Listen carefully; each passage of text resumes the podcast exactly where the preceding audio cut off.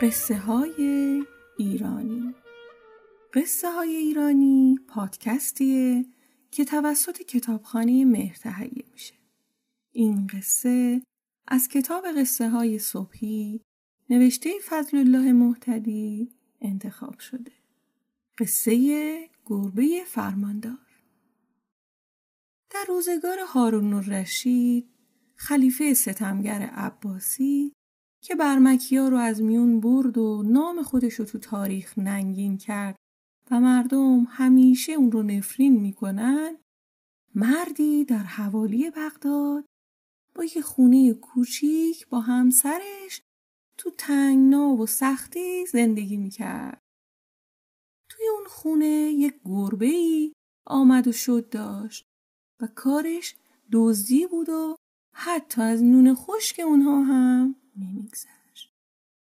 این زن و شوهر چنان به سطوح اومده بودند که سرانجام تصمیم گرفتن گربه رو بندازن توی کیسه و اون کیسه رو بندازن تو دجله که دیگه گربه نیاد تو خونشون ولی هیچ وقت فکر نمی‌کردن که یه بار دیگه اون گربه دوست سر از خونشون در بیاره همون وقتی که گربه توی رودخونه تو کیسه بالا و پایین می‌شد و از زندگی ناامید شده بود و داشت خفه می‌شد.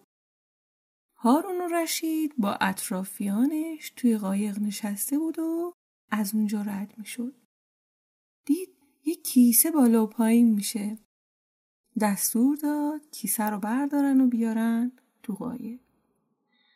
گربه رو در آوردن و گربه یه تکونی به خودش داد و خودش رو خوش کرد و به اطرافش نگاه کرد.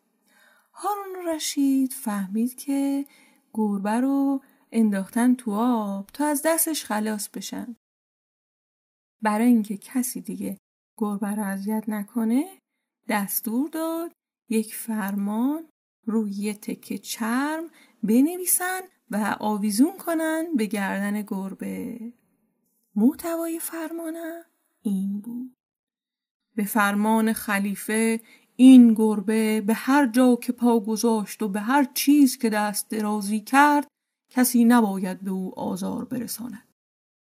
این فرمان و گردن گربه آویزون کردن و ولش کردن.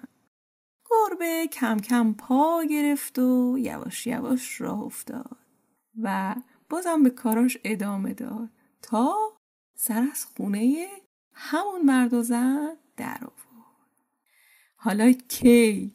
وقتی اونا نشسته بودن سر نهار رو داشتن غذا میخوردن. یهو با چشمای مبهود چشمشون افتاد به گربه. ما تو متحیر مونده بودن. که گربه رو کی از رودخونه در آورد و فرستاده اینجا؟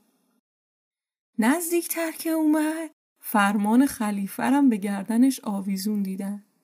شوهر به زنش گفت تا وقتی که فرمان خلیفه تو گردن این جونور نبود ما از دستش رنج میکشیدیم. حالا که فرمانم داره یا باید اون تو خونه بمونه یا ما. اونو که با فرمان نمیشه بیرون کرد. پس پاشو پاشو زن پاشو ما از این خونه بریم. هرچی داشتن و می‌تونستن به کول گرفتن و کوچ کردن و رفتن یه جای دیگه. و فرمانداری خونه رو به گربه واگذاشتن.